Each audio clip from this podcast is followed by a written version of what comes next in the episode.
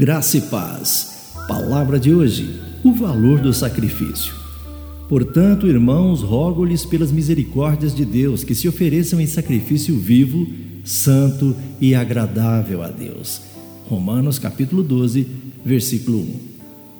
Olha, satisfazer os nossos desejos geralmente é um prazer para nós. Para alguém que gosta de comer chocolate, por exemplo, não é nem um pouco difícil comer uma barra inteira. A dificuldade aparece quando as nossas vontades decorrem do nosso egoísmo e vão contra a vontade de Deus. A tendência humana é sempre optar pelo que favorece, fazendo o que o corpo e a mente querem. O problema não é o desejo, mas a natureza humana pecaminosa que torna o desejo incontrolável. O rei Ezequias fez uma reforma na sua nação desafiando o povo todo a se voltar para Deus e oferecer sacrifícios ao Senhor. Esses sacrifícios simbolizavam arrependimento, confiança, consagração a Deus.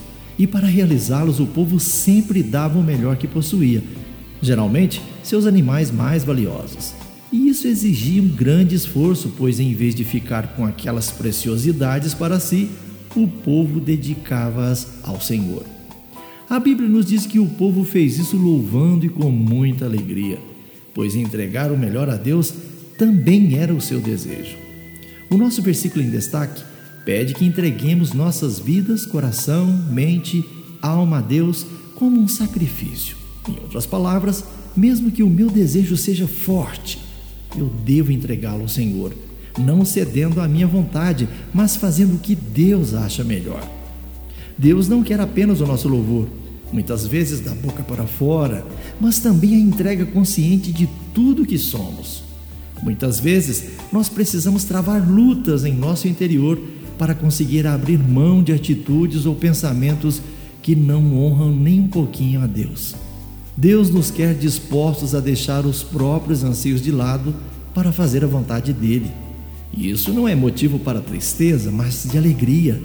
Sacrifício e louvor andam juntos.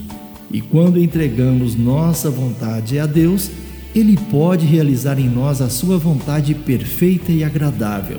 E isso desperta em nós o desejo de adorar ao Senhor. Lembre-se, o sacrifício vivo gera louvor e o louvor sincero leva ao sacrifício. Tenham todos um bom dia. Eu sou o pastor Saulo Hermínio, da Igreja Batista Shalom de Goiânia.